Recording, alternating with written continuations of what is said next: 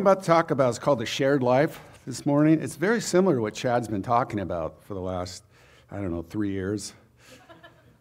And it's really good because there's one thing that is really misunderstood in the kingdom world. It's the Holy Spirit.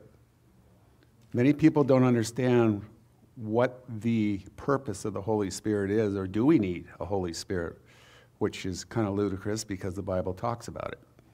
A lot about it, reveals a lot to say about the Holy Spirit.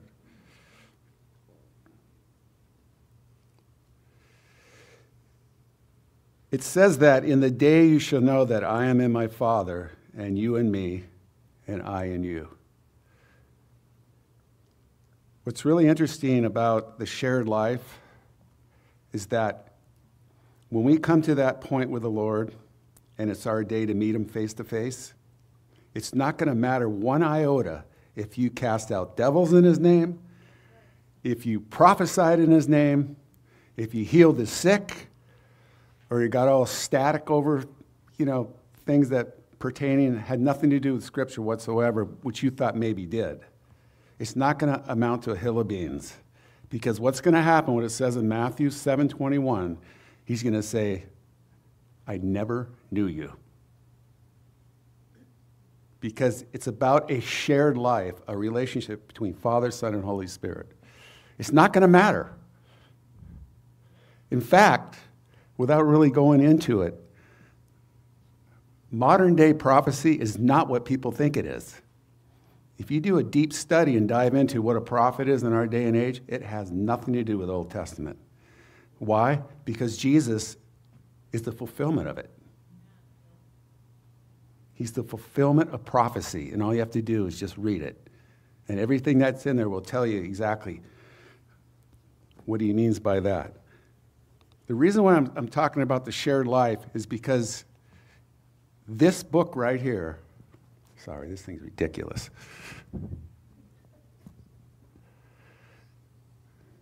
Is the prophetic oracles of Jesus.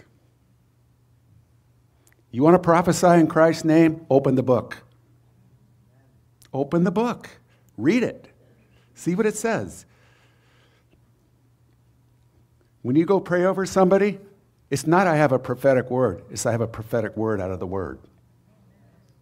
There's nothing new under the canon. The canon's closed. But there is such a thing as having maybe a word of knowledge over people, encouraging them. But the more important aspect of our Christian walk is who we know. Not what you did, it's who we know. This quote right here is exactly what I'm talking about. To speak the name of Jesus Christ biblically in the tradition of the apostles and the early church is to say, Father's eternal Son, and it is to say, the one anointed in the Holy Spirit, and it is to say, the creator and sustainer of all things, incarnate, crucified, resurrected, ascended. Thus, to speak the name of Jesus Christ is to say the blessed Trinity and fallen humanity and broken creation are not separated, but together in relationship. Jesus himself is the relationship. When we commit our heart to the Lord, we're committing our heart to a divine relationship that's already going on. Past, present, future, without beginning, without end. We're being caught up into that shared relationship. That's why when we get together and we have a Sunday morning, we'll do a song or two, and then someone will pray, hey, Lord, come. We just ask your presence to come. And then it's like, as Bernie would say, you know the drill. And then you just go and, start meeting one another. Because this is a perfect picture of the relationship of Father, Son, and Holy Spirit. It's a beautiful analogy. And then it says that the church which takes her eyes off Jesus Christ, the only mediator of worship, is on the road to becoming apostate. There's no more urgent need in our churches today than to recover the Trinitarian nature of Christ, grace. That is, by grace alone, through the gift of Jesus Christ in the Spirit, that we can enter into and live a life of communion with God our Father. Why? Because there is only one offering, which is truly acceptable. to God. And guess what? It's not ours. Think about this statement. It's not ours. We're drawn in by grace into a divine relationship. Therefore, it becomes ours because we're drawn into the ours that's already existing. The God we worship is a Trinitarian God. We know no other God than the one revealed in Jesus Christ, Father, Son, and Holy Spirit. The truth of the Trinity is priceless and incomparable. It has been called the ideas of ideas. It is the great truth in which are contained all the treasures of possible knowledge. It is a teaching about God's life in our life and in Him that explores worship, relationship, personhood, and community in light of the revelation in the person of our Lord Jesus Christ. Jesus is the centrality of relationship. I am changing this out. I don't have a problem with this. I have small ears, I told you. That's probably why I can't hear, huh? That's a good one. Check. It's on. Check. Okay. I don't have any problem holding a microphone. And you know, the interesting thing about the shared life and the whole concept of the Trinity is John Wesley said that, "Bring me a worm that can comprehend a man, and then I will show you a man that can comprehend the triune God." It's an amazing mystery. And yet, it's in the canons, and yet Trinity is not mentioned in the canon. Chad last week spoke out of Ephesians, and in Ephesians 1, that chapter lists God the Father, then it was Jesus Christ, then it was the Holy Spirit, and what was the reason behind all that? For the glory and the praise of the Father, so that when we come together, the Father, Son, and Holy Spirit sweep us up into this eternal relationship, so that when we lift our voices, whether it be on a Sunday morning or whatever you're doing, giving praise to God, we're swept up into something that already exists and is going on eternally.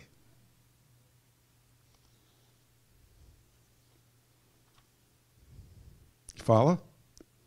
A little bit? How does God reveal himself? How do we define Trinity? Think about that. Some people have all kinds of interesting things to describe the Trinity. One guy said 1 + 1 + 1 makes 3. Well, it's missing something. We're not talking about 3 gods, we're talking about one God. But then you can look at it this way. 1 × 1 × 1 makes 1, yet 3 distinctions.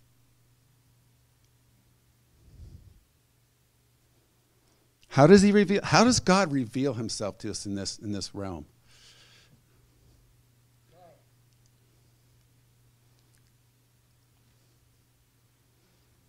What if you heard an audible voice this morning? What if he spoke to you out of God's word? What if you had a word for somebody? I had a word for somebody last week. I didn't wake up thinking, how can I have a word for somebody? I just showed up and the Lord gave me a word. But it was a prophetic word over this person because it was out of the word of God. Had nothing to do with me. Had everything to do with the canon. And I believe with all my heart, soul, and mind, this is one doctrine we got to get a hold of. Because Athanasius said, the saved are those who hold to Trinity. One of the church fathers. And one of the best ways to understand what Trinitarian is, Chad's been talking about the zest of the Holy Spirit, how the Holy Spirit glorifies the Son glorifies the Father, but it's really, it's interchangeable. The Son glorifies the Father glorifies the Spirit glorifies It can go in reverse, can go in any order, really. Because where there's one, there's two others. So when we worship, when the word is being preached through the Holy Spirit, well, guess what? There's two others. Not just one. Just like there's just not one person in here. But if you look around the room right now, you can look around the room right now, and you look at everybody, you see a multiple amount of people here, correct? And yet we're all here for one purpose, are we not? That's what a divine relationship looks like. Even though maybe sometimes you feel like, yeek. You know, we've all been in that place. So one of the ways God reveals himself that is just really interesting, if you open to John, open your Bible to John 1, or your phones, or your tablets, or whatever you have. Because at the beginning it says, in that day you shall know that I am in my Father, and you in me, and I in you, is a Trinitarian statement in itself. But in John's gospel is amazing gospel, especially at the beginning of it, because in the beginning of John's gospel, he is echoing Genesis chapter 1.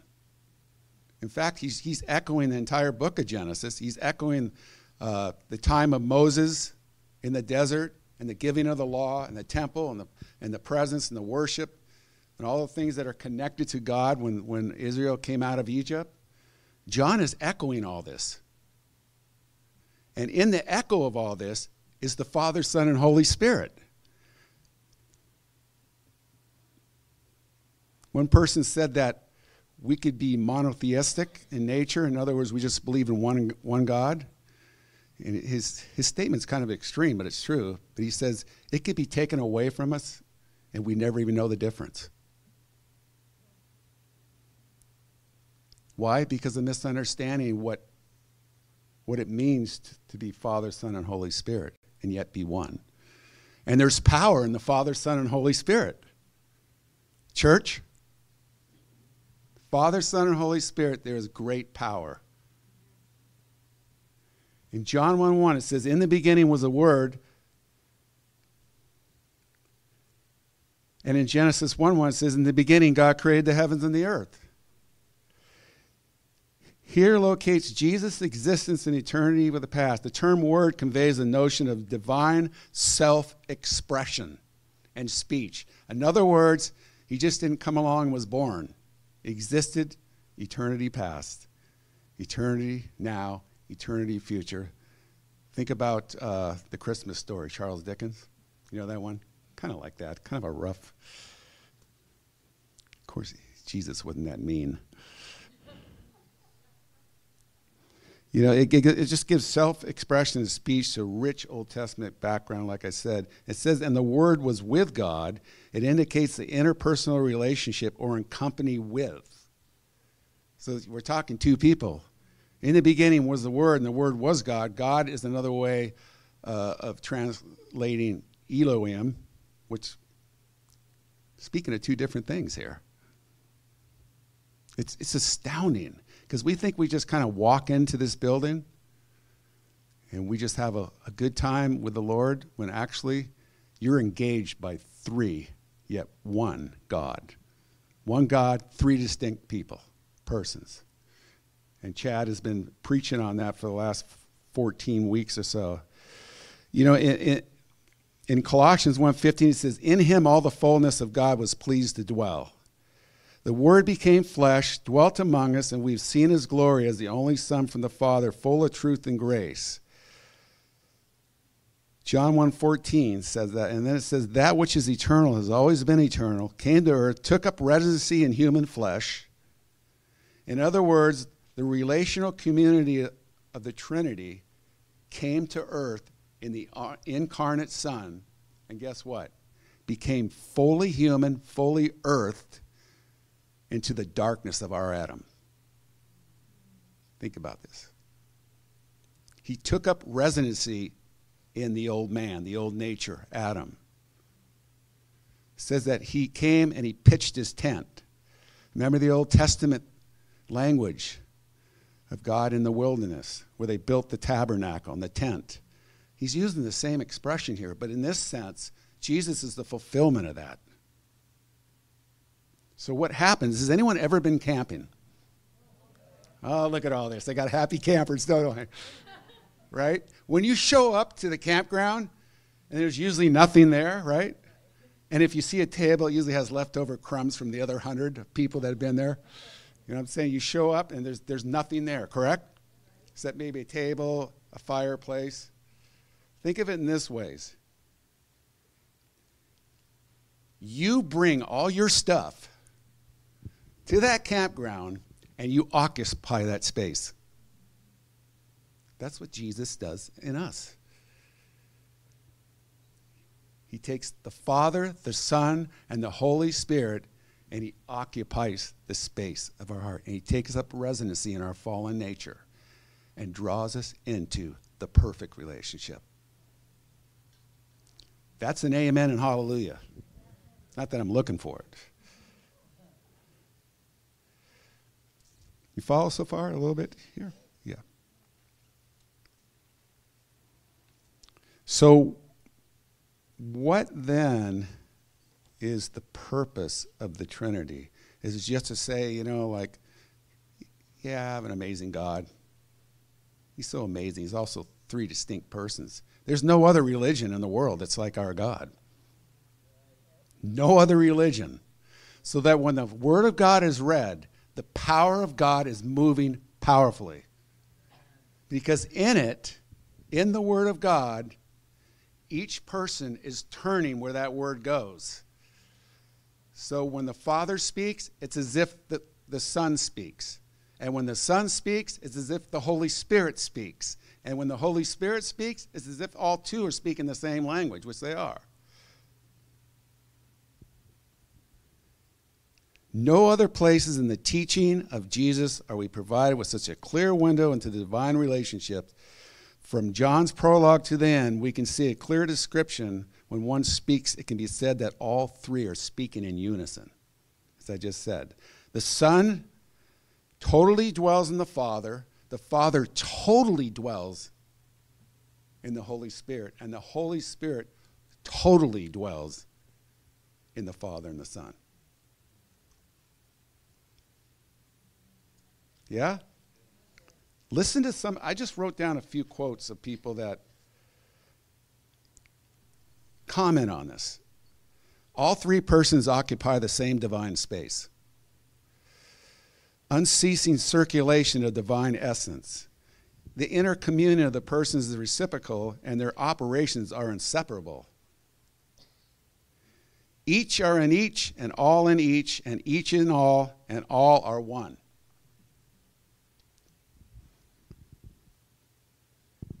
This one might poke us.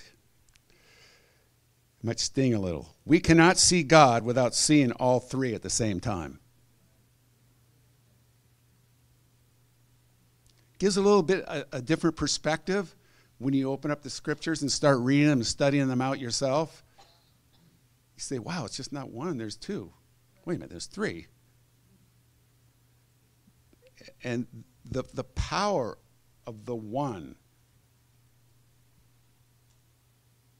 and the three functions of the one is no greater power on this planet. Nothing else rivals it. Who can know the truth without the help of God? Who can know God without Christ? Who has ever discovered Christ without the Holy Spirit? That was Tertullian. Impossible.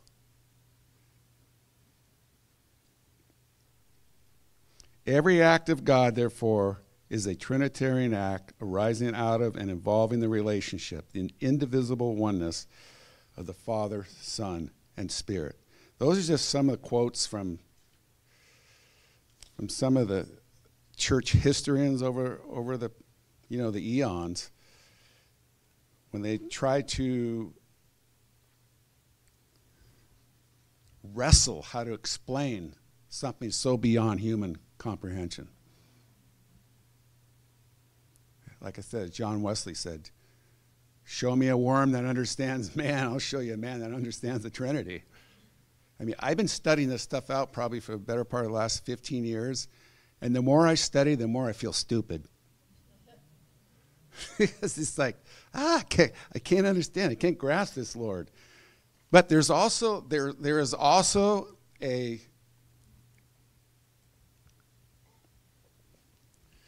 doctrine, believe it or not.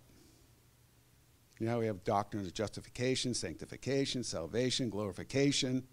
There's also a doctrine of the Trinity that came about back in 650 A.D. That was a long time ago.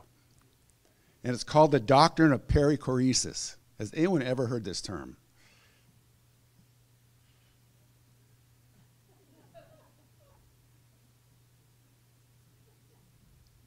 You're about to hear this term.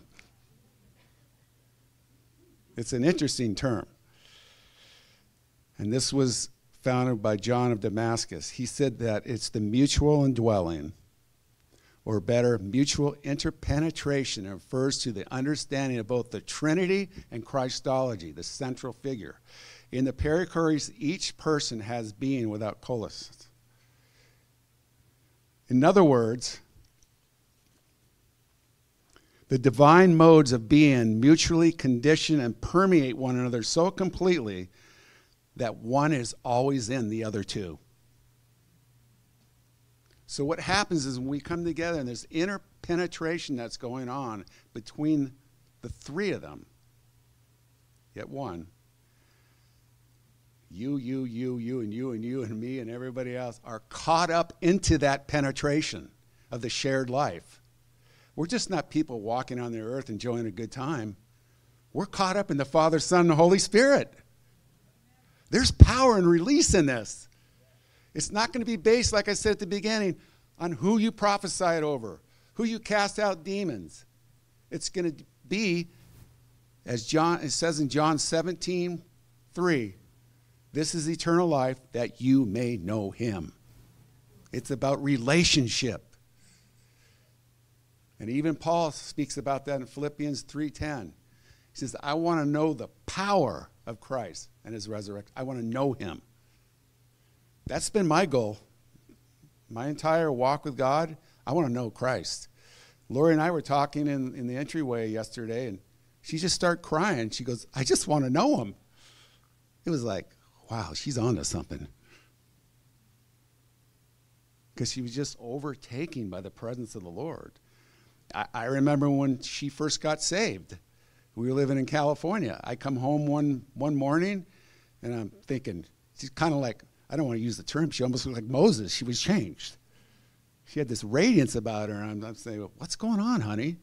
She goes, I was praying last night and reading, and she says, I don't know how to describe it, but it was like this wave came over me. Nobody was in the house. No fanfare. She says it started from my head, went down to my toes, then it went back up again. And I thought it can be only one or two things. Either that was Jesus, or it's because she's sleeping on a waterbed. We had a waterbed in those days, you know. It's like, oh, man, a little seasick here. You ever had a waterbed? It's like. But she was just like so overcome by the presence of the Lord. And that's really what it's about. The shared life is about being overcome by the presence, by the Father, Son, and Holy Spirit that glorify one another, that are in love with one another, that are unique in oneness with one another. Listen to some of these passages in John, and this will explain what I just read right here. And by the way, there's more to this term than just what's up on the board, and I may get to some of this, but listen to these terms.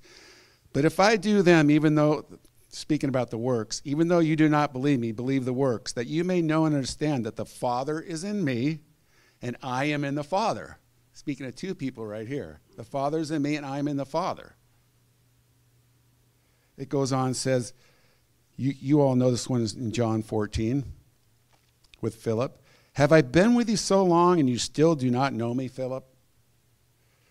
Whoever has seen me has seen the Father.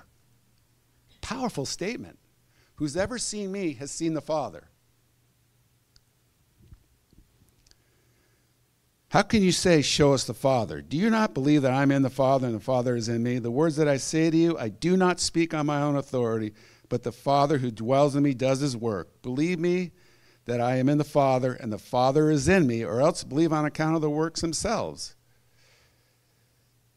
In John 16:12, it says, when the Spirit of truth comes,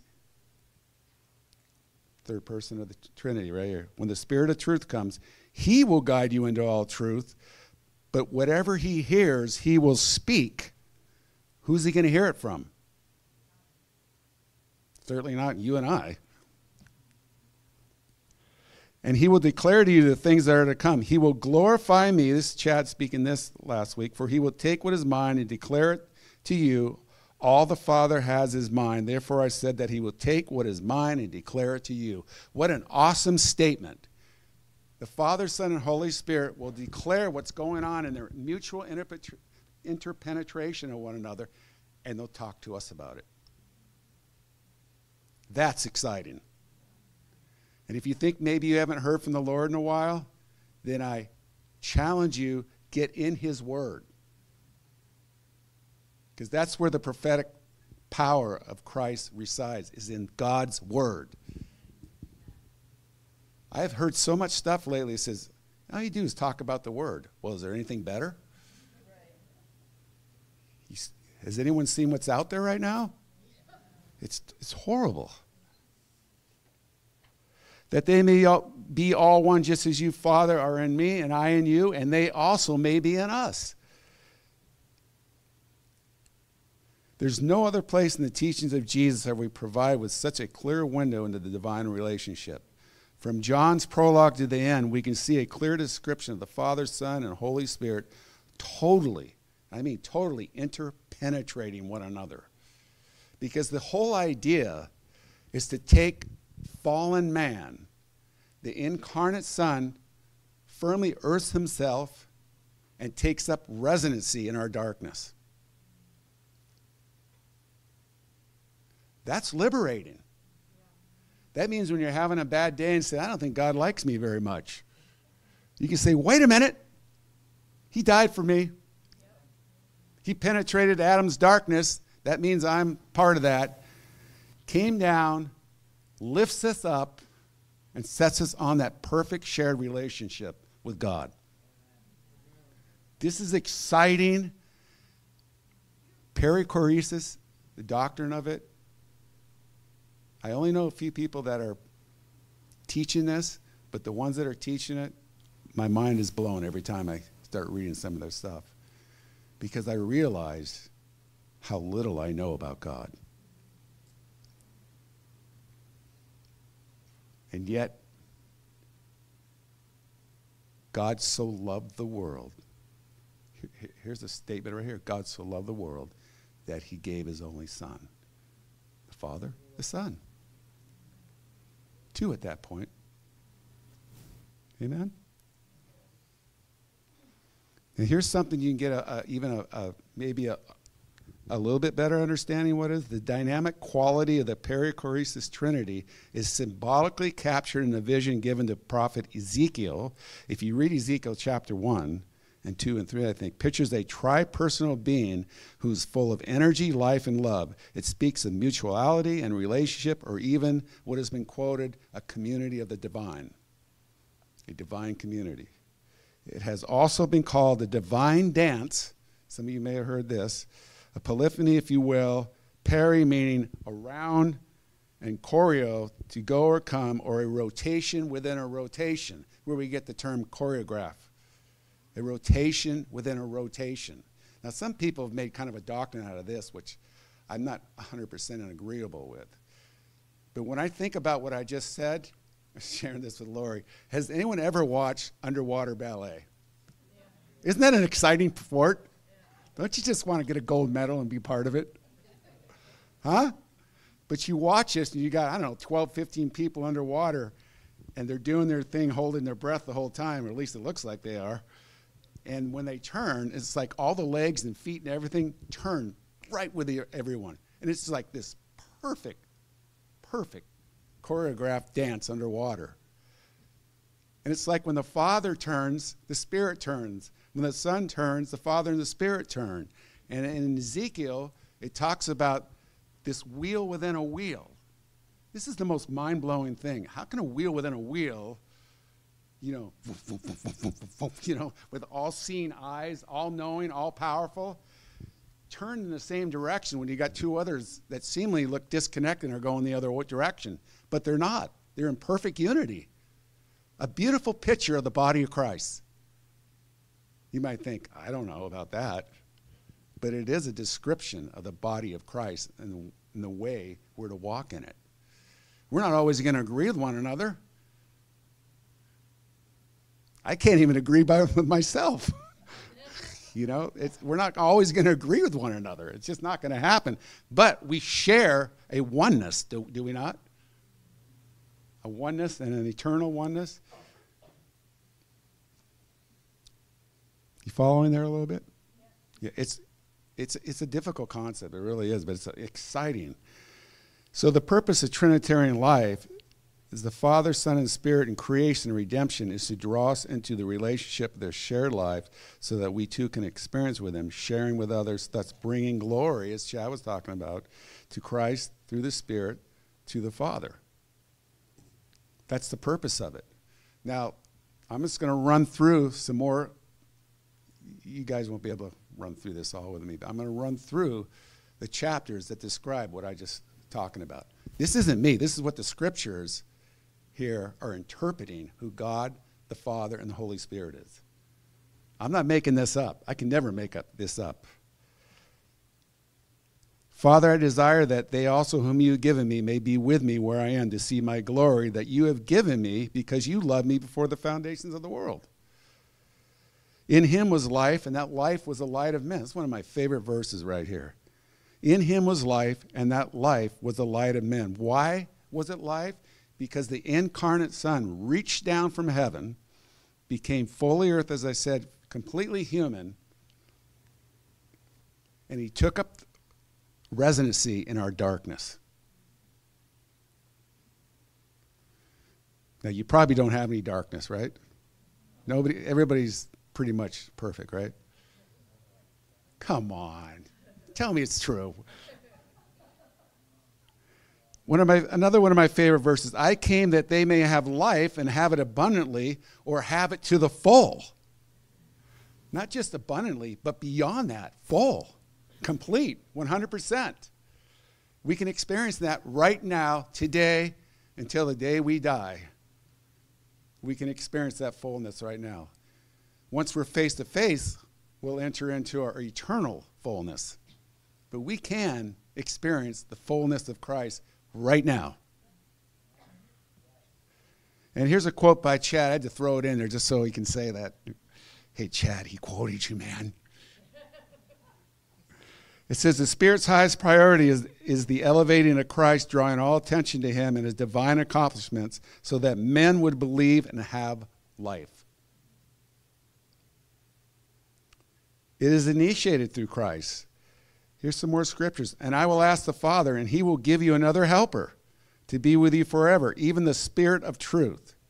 And I put alongside of there, Jesus. Jesus quoted that. When the Spirit of truth comes, he will guide you into all truth. I put Jesus there too alongside that. I will not leave you as orphans. I will come to you, Jesus. When the true worshipers will worship the Father in spirit and truth, for the Father is seeking such people to worship him. Notice the underline. The Father is seeking. He's after you. You know the song we did last week? He's running after me. Say to yourself, God's after me. God's on my case. God's on my tail. Poor Lord. I'll take more of that. I will not leave you as orphans. I will come to you. I love that scripture. You did not choose me. I chose you.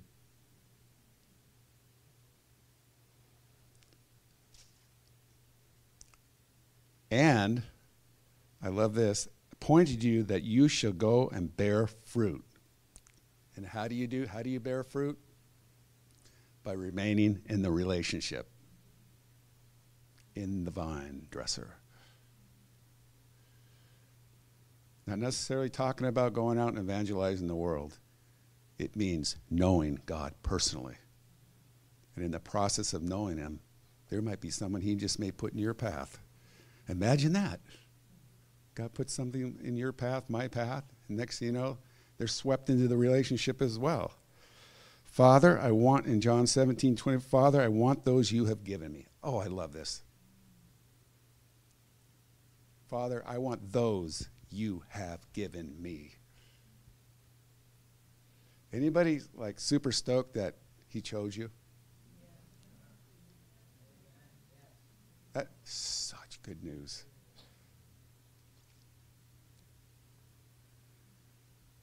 When I got saved, I thought I died and went to heaven. Well, you know what? I did die and go to heaven.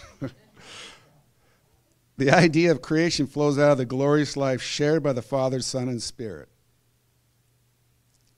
The Father, Son, and Spirit created humans so that what they have together could be shared with us so that their great sphere of life could be extended to others. Now, I'm not telling you to go out and save all Westbrook and Portland and everything. That's not what I'm saying right now, because I just said that remaining in the vine dresser, remaining with God, is the way to understand and hear what God's doing. Not only in your life, but someone he might very well bring into your path to share the gospel. It's the whole idea of Jesus coming, is it not? To love us and love one another, right?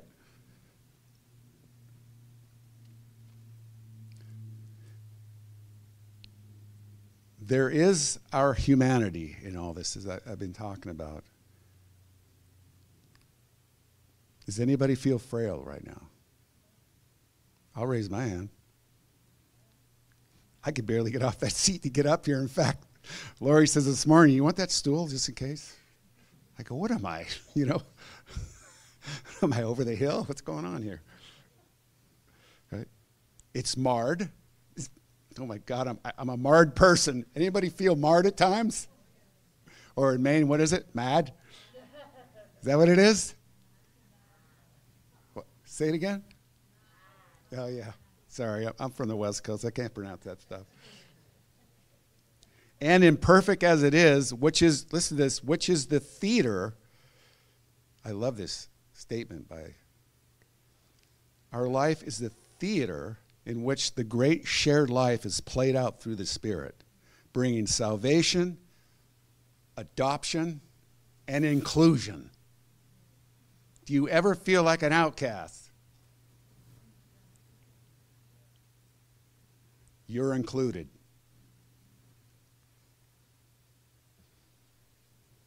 But I'm frail and I'm marred, and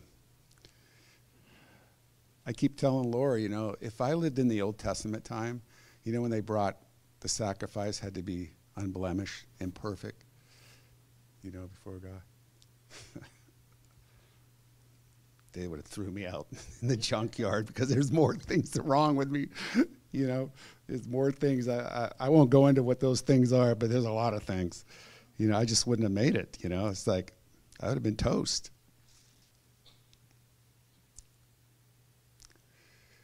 So I want those you have given me. We are definitely redeemed, adopted, sanctified, glorified, included in the eternal purposes of God. As far as the east is from the west, you know that scripture, our sins are gone. We are included in the beloved. We have the first fruits of the Spirit. We are included in the divine plan. I'm looking at all of you right now. You're looking at me, but I'm looking at all these faces, and I'm going, God, thank you that you saved these people. And thank you that you saved me. because as I said a little while ago, I'm very blemished up, and he wouldn't have taken me in, but by his grace, I am what I am, and you're who you are because of that. In John 17:24, he says, Father, I want those you have given me to be with me where I am to see my glory.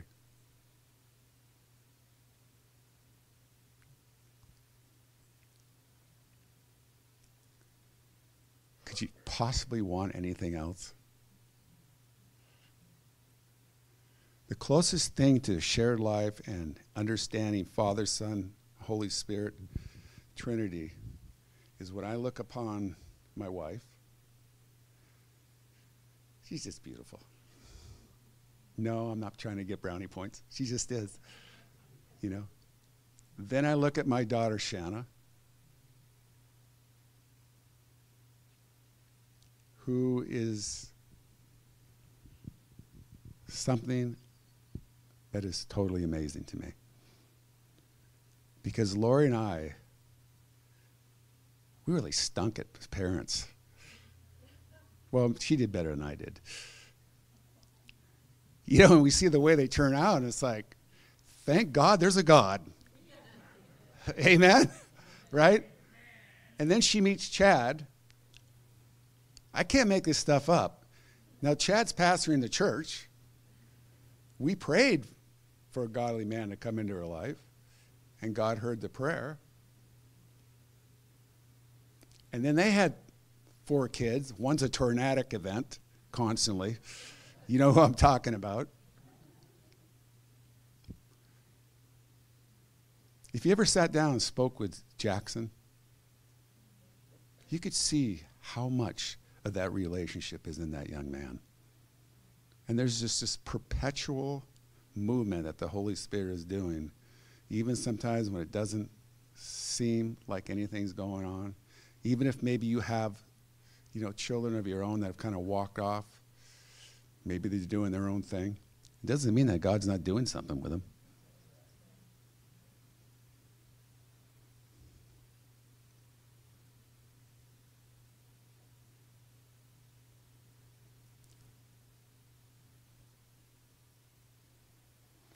It is no accident that when the Apostle Paul was grappling with the eternal purposes of God for humanity, he chose the word adoption to describe it.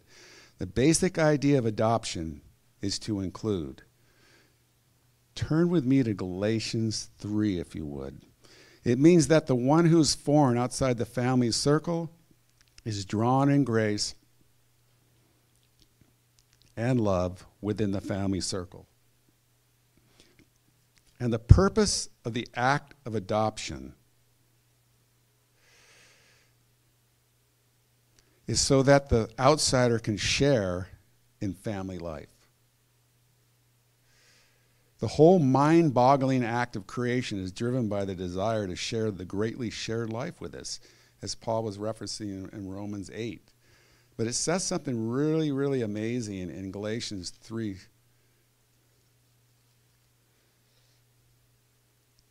And by the way, this is one book that needs to be seriously looked at again, especially in our day and age.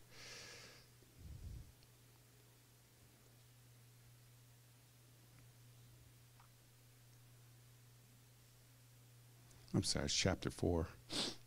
I knew it was close. Chapter 4, verse 4. But when the time had fully come, God sent his Son, Father and the Son here, because to redeem those under the law, that we might receive the full rights of sons. Because you are sons, God sent the Spirit of his Son into our hearts, the Spirit who calls out, Abba, Father. So you are no longer slaves, but a son and a daughter. And since you are a son and a daughter, God has made you also, here it is, an heir. Mind-blowing. There's no better person that I'd want to be adopted by than God the Father, God the Son, and God the Holy Spirit. And some of you maybe have had rough upbringings. I know I have. I was abandoned by both parents. One moved, you want to know why I'm in Maine? Because my mother moved from San Diego all the way there to Maine. It's like, Mom, why'd you do that? Could you go somewhere where it's warmer? At least leave me for Florida or something, you know, Dominican Republic, anywhere where it's warm. You know, and my dad wasn't around. And when I bumped into Christ, it was like, well, this makes sense. He won't leave me nor forsake me, the scripture says. He'll be with us to the end of the age, correct? The coming of God as man, God human word, through the incarnate Christ, to do for us as a man what we cannot do for ourselves through adoption and inclusion, redemption, salvation in him himself through the eternal Spirit to the Father. Ultimately, to bring glory to him as Jesus, through the Spirit, glorifies Christ.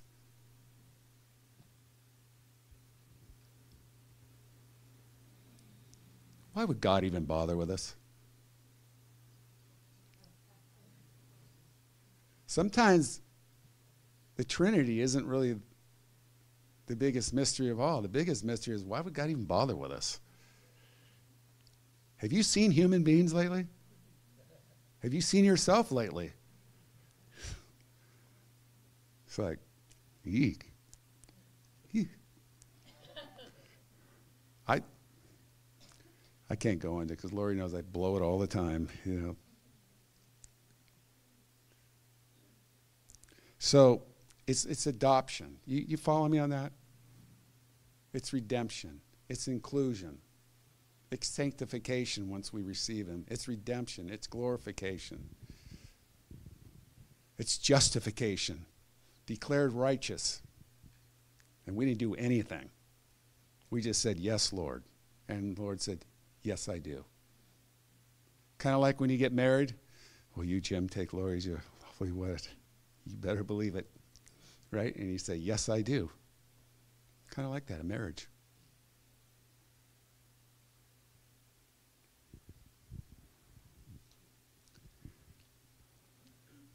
How many know the woman at the well story? Yeah, you like that story? What is so mind-blowing about that, and I use that a lot when I speak about, you know, the worship life. You talk about a social outcast. Just to show up at a well at noontime can explain a lot of things.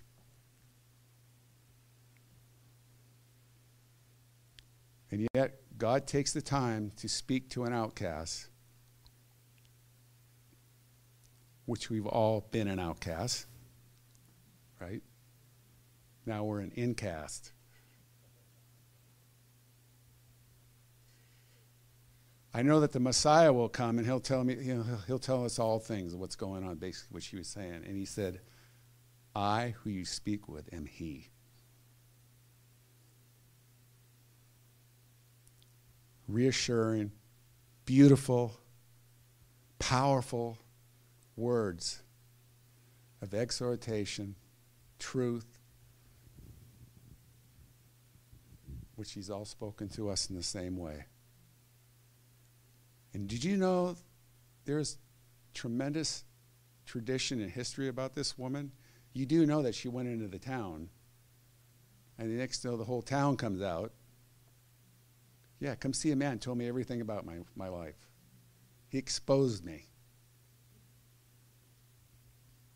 Did you know tradition has it that that woman, a big probability, led more people to the Lord almost than all the disciples did? She was martyred in Rome by Nero, thrown down in a pit, a well, because of her faith. She was so taken by the relationship that God would reveal himself to her. That's how she loved her Creator. That he would share his life with her, and then she would go share it with others.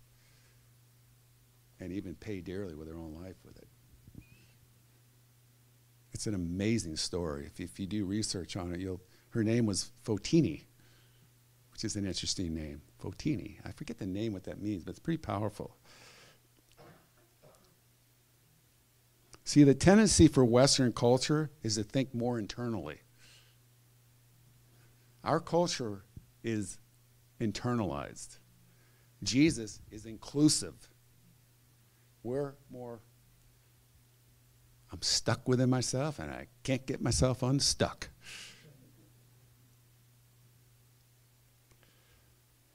It's preoccupied with self, and you know what it's been coined as in our day and age right now? It's been coined as the assumption of separation. There is a huge separation that's going on right now, and big time, even in the church circles. We can come in week after week after week and say, you know, God doesn't love me, and God certainly doesn't love you, and God doesn't love that place, and God doesn't love that. It's the biggest mistake as believers that we can make, that there's a separation going on. There is a separation in those who don't follow Jesus wholeheartedly. It's one of the fundamental failures of Western Christianity. Moreover, this assumption necessarily makes our faith a work we do,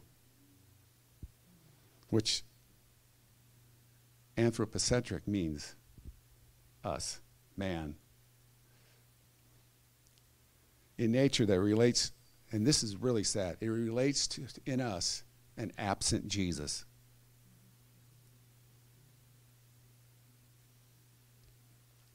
The assumption of separation, an absent Jesus. We don't think that Jesus is who he says he is. We don't think Jesus is walking on the face of the earth through the power of his Holy Spirit. Guess what? He is. You want to know why he is?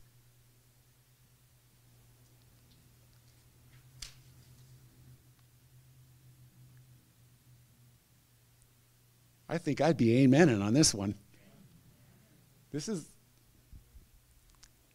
one of the reasons why. Furthermore, the culture, and the church included on this one, I just want to throw this out here to you because there's so much jargon and garbage going on in the church culture today. I'm not saying we have it together, because we don't. That separation spills out onto people who go into cultish things, practices, not understanding God's word, taking it out of context, the way it was meant to be, claiming to be self-prophets. I watched something the other night. I wish I didn't watch it because I knew it was coming. How people were just bringing their gifts and everything to one person and worshiping this person. And I thought, I don't even get this. And the person was receiving it. A human being, a mere human, bringing all kinds of gifts, and they were just like, I worship you and I thank you for what you're doing in life. And I'm just like, this person needs to be rebuked. It's happening. It's happening. And here, it's been called, and I like this term, is really amazing, is that the Western culture is suffering from a major, massive identity crisis. It's massive in epic proportions.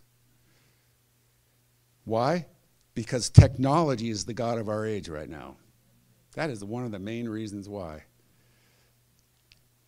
Social media is the new enlightenment of reasoning.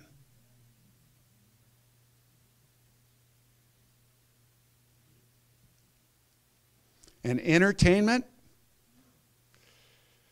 and politicians are where our faith and hope reside in. The very thing we chase after in life and end up becoming the very things that ensnare us. How do we safeguard ourselves from this stuff? There are Christian believers who think that certain candidates or who Jesus is picking. That has nothing to do with it. This has everything to trump that. over all that stuff. Oh, I might have used the word, but I had no, that. No, no, don't even go there. I just happened to use the word.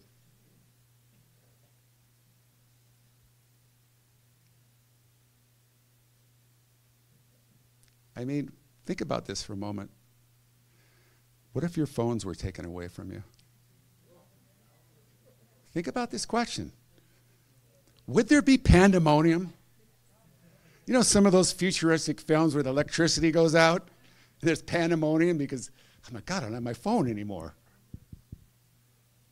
I don't have my smartphone, stupid phone. You know, I don't have my computer. I don't have this and I don't have that. Could we function, do you think?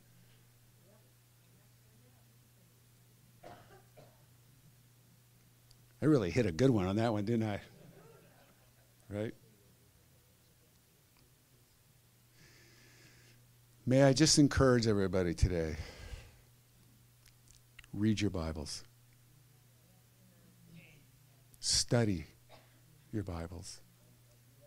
And see how much God really is involved in some of the most minute details of your life. Get in it to not get something out of it. Get in it to meet God.